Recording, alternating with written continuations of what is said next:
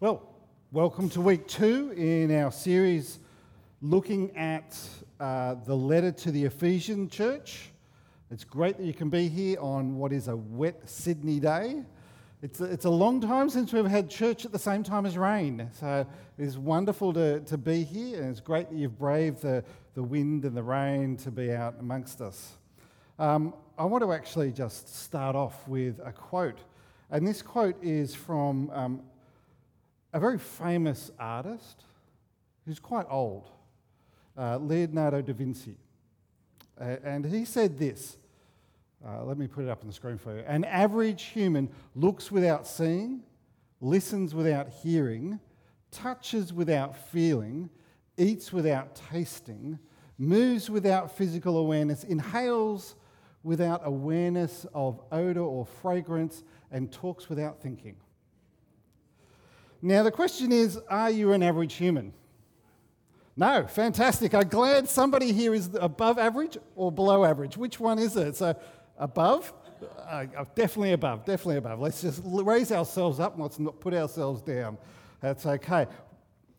Because, you know, the thing is, if we want to take it actually a little bit further, and we're talking about seeing today, um, that there's none so blind as the person who refuses to actually see. Is there? None so blind as the person who refuses today to see. Now, I was thinking about this and thinking, well, how is it that an average person can look without seeing? Uh, uh, how can a person who is not blind look at things and not take stuff in and not be able to recognize what's going on. And I remember back to a TV show I saw on Netflix a while ago, and our family got right into this TV series. It was called Brain Games. And we, we watched it, a number of series in it, but there was one that I remember, um, and it's, it's really, it really struck me. And, and this, this episode was all about seeing and vision and how our brains take in and perceive and record information. And it's really interesting because if you think about it, and, the, science is that our brain, you know, the, the largest part of our brain is actually dedicated to visual processing and remembering visual images. But if you think about the amount of things that you see in any one day, that's a huge amount of stuff, isn't it? It's a huge amount of information. So, what does our brain do in order to remember and process and keep that? Well, the thing is, our brain throws away information all the time. It only remembers the things that it thinks is important and that we need to have. So, you know, ultimately it comes down to our brain works on the basis that um, there's, there's some short term information that our brain needs to have. And that's kind of like uh, situations about danger and what's going to happen and we're going to fall over something in front of me. And your brain's processing that all the time. You, you, you're seeing it through your eyes, processing it, and going, Am I, is there some danger here? And your body has to react quickly to that.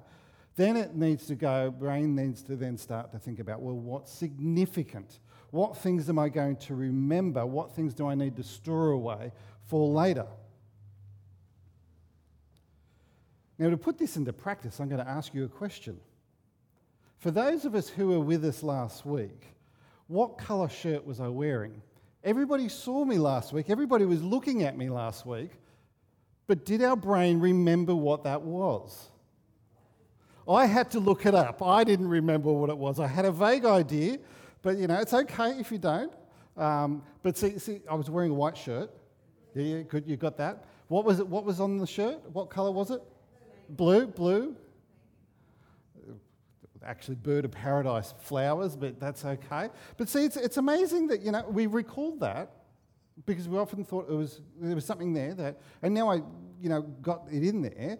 You, you recalled that, or you didn't remember at all. It was, I was here, I was wearing a shirt, and that's what it was, you know.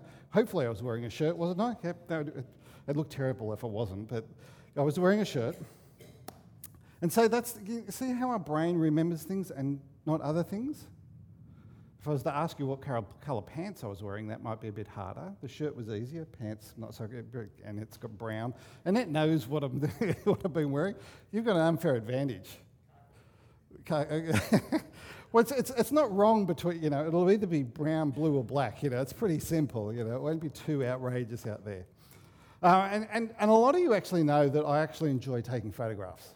Um, and photography is one of my kind of little bits of passions there. And, and it's interesting because I, at times I've been out with people, um, other people who've been taking photographs, and we've come back and um, compared photographs after a little while and just looked at it. And often I get the comment, I didn't see that at all. Where did you take that? And they were standing right next to me. And see, the thing is, it's about seeing, you know, photography, especially like landscape or um, any kind of photography.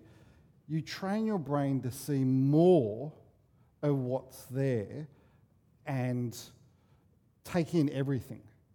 And so you might see something that has a little bit of fine detail and you take a photograph of that because it caught your eye, or might be looking at the big vista. It's not just about walking through life and letting things go. Now, with all of this talk about seeing and how a brain processes information and remembers what's important, it's I want to bring this into how we remember what God's promises for us are, what God has given us, and what, why does this relate to the letter to the Ephesians? Because Paul in the letter to Ephesians, and we looked last week at the, the first six verses, and we're going to, in the chapter one, and we're going to actually look at Ephesians uh, from seven through to the end of chapter one. So we're going to finish off chapter one today.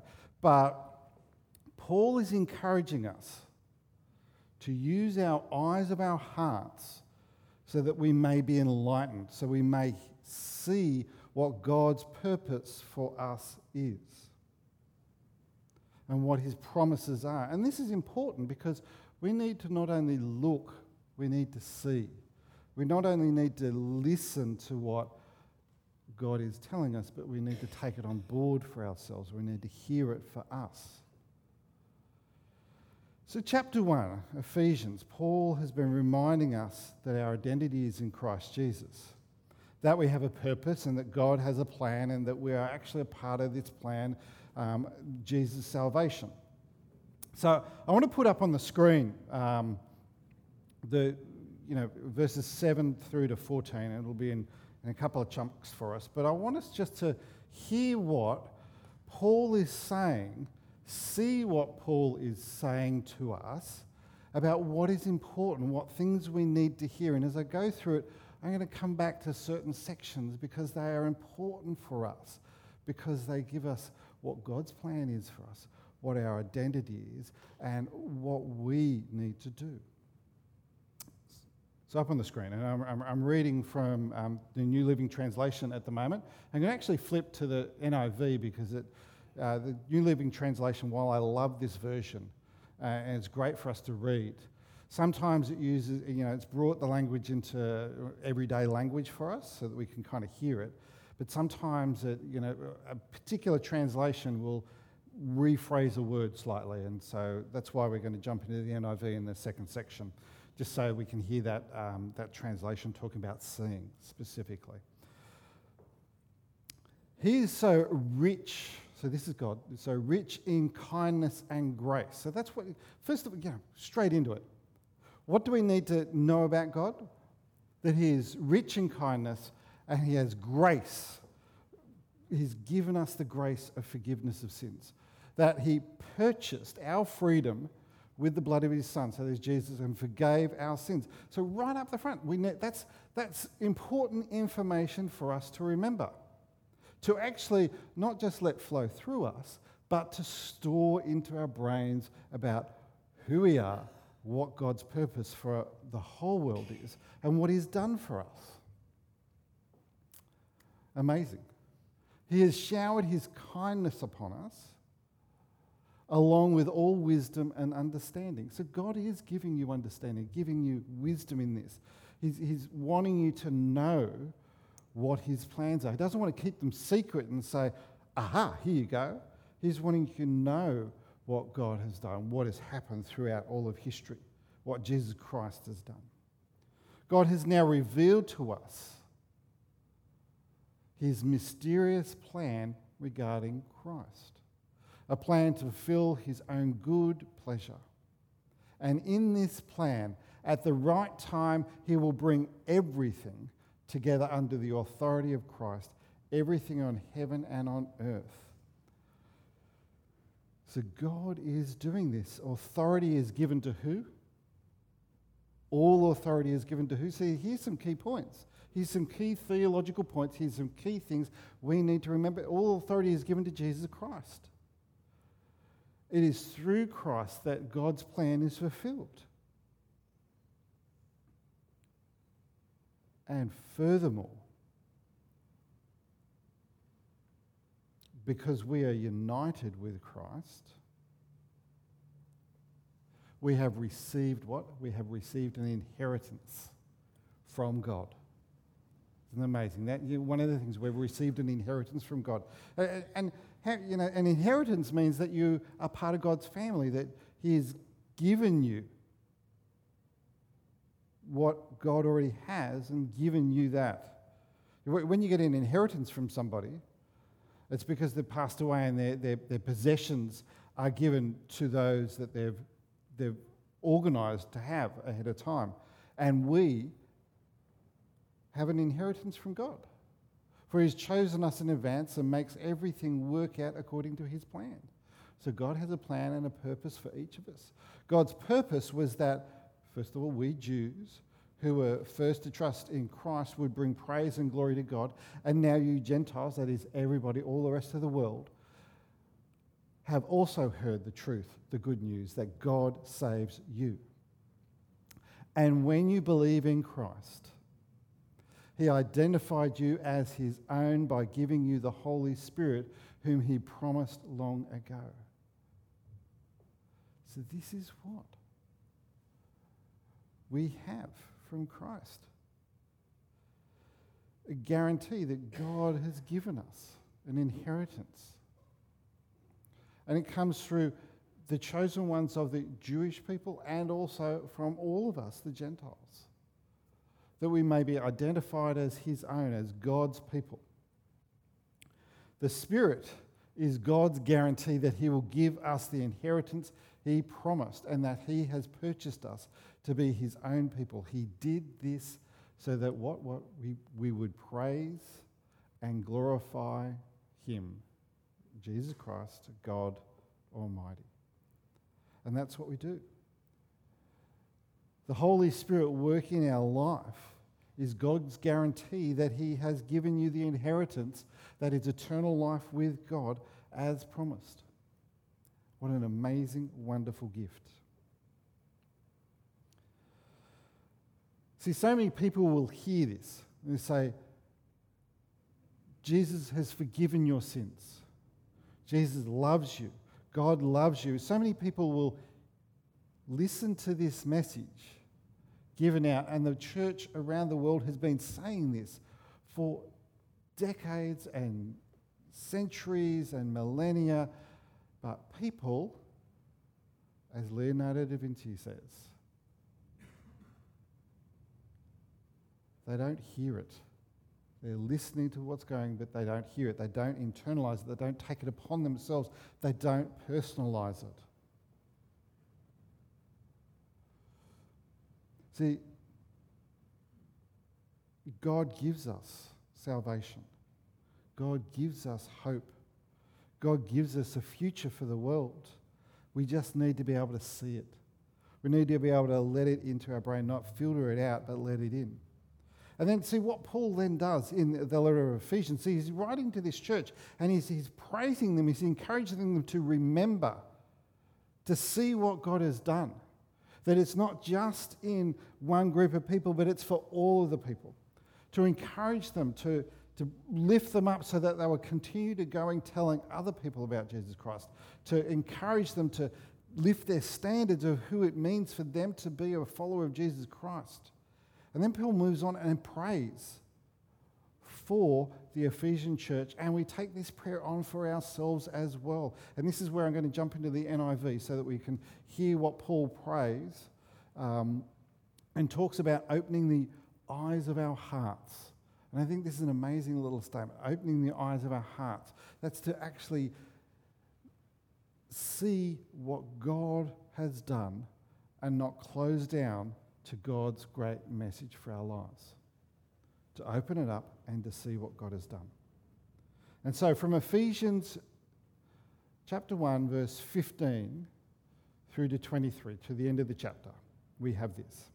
And for this reason, ever since I heard your faith in the Lord Jesus and your love for all God's people, so he's talking to the Ephesian church, and he could be talking right here to New Beginnings and everybody else, all the other churches. I have not stopped giving thanks for you. So if we take this on upon ourselves for, for New Beginnings, not stop thanking you for remembering you in my prayers. I keep asking that God, our Lord Jesus Christ, has the glorious Father, may give you the spirit of wisdom and revelation so that you may know may know him better.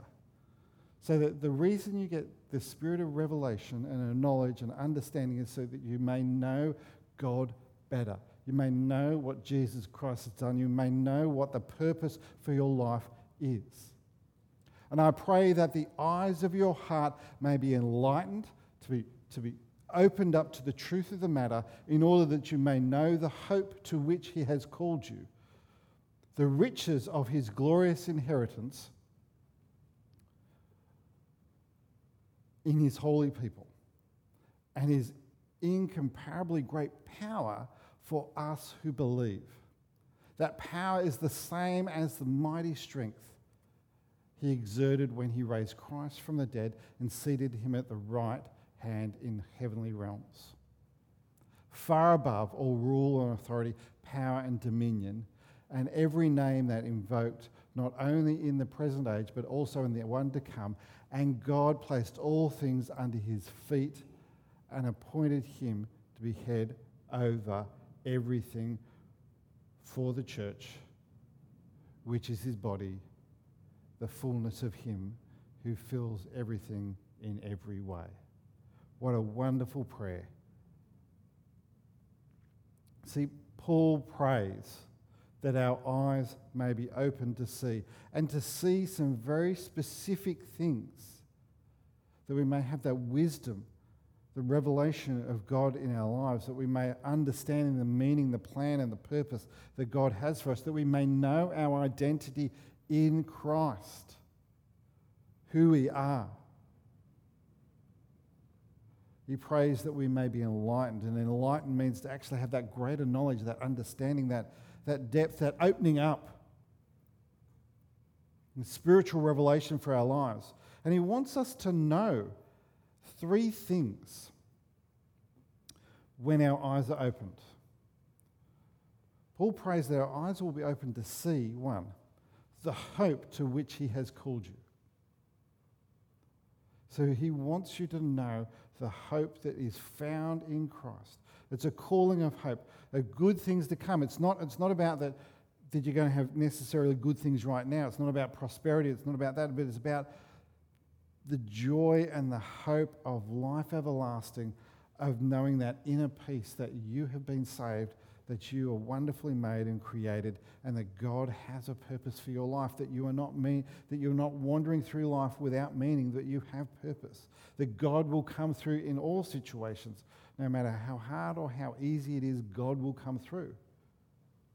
He also prays for the riches of his glorious inheritance in his holy people. So, in other words, that they will be filled with the Holy Spirit, that they will be able to proclaim the name of Jesus Christ with boldness.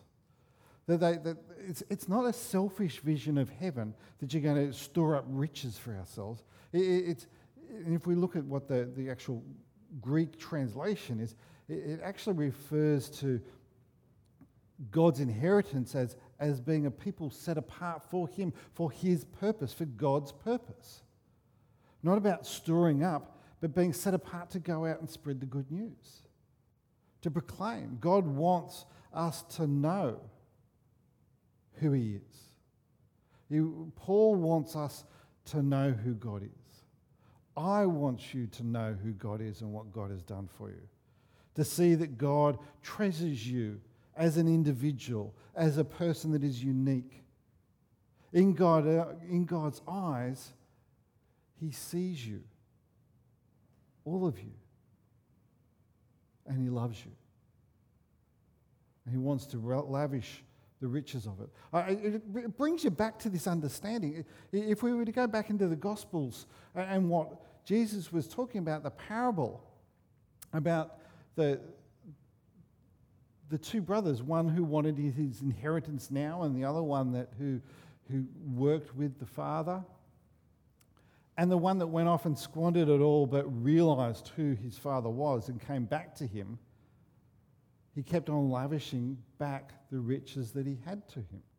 God loves you no matter who you are, no matter whether you've wandered away or come back. And he wants to lavish those riches of inheritance upon you. And thirdly, what Paul wants us to see with our eyes, the, the, the wisdom that he wants us to know for us, is his incomparable great power of us who actually believe. He wants our eyes to be open to God's power in that world working through you. No matter what, what things are against you, God is always greater. The power, that power of God's greatness working in your life is for us, for us who believe. It's the same power that raised Jesus from the dead, is the same power for us. And here Paul raises his eyes to Jesus to see Jesus uh, and, and says, I want to see Jesus in his right hand, sitting next to God. Great power and importance. And we see that far above all rule, authority, power, and dominion, every name that is invoked is the name of Jesus. And God has placed all things under his feet and appointed him to be head over everything for the church, which is his body, the fullness of him who fills everything in every way. See, this is what God wants us. What Paul is encouraging the Ephesian church, and what I am encouraging you today to hear that God loves you, God wants you. There is power in this that you will understand the hope that He has called you to, that you will know the riches of His glorious inheritance, and that there is that incomparable power of God working through you for the benefit of the world to know the name of Jesus Christ above all things, and that our church will be filled with the Holy Spirit, that our church will proclaim the name of Jesus Christ in every way, in every shape. So let's just pray together let's just ask God to, to open our hearts and our minds to,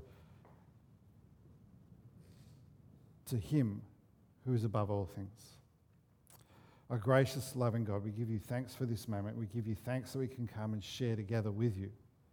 We give you thanks that we can come and read the Bible together, to open it up and not be afraid and not be scared and not be persecuted. We have freedom, Lord. But with that freedom has come arrogance. Lord, help us not to be arrogant. Let us hear, truly hear your words. Let us see what you would have us to see. Let us know what you would have us to know. Let us not just be ignorant, but let us be open to your leading in our lives. Let us be open to your leading from the church. May your Holy Spirit guide us, lead us today. May we know that you are placed above all things that you are anointed one, Jesus Christ, and may your power be upon us now. We pray this in the name of Jesus Christ, our Lord and Saviour. Amen.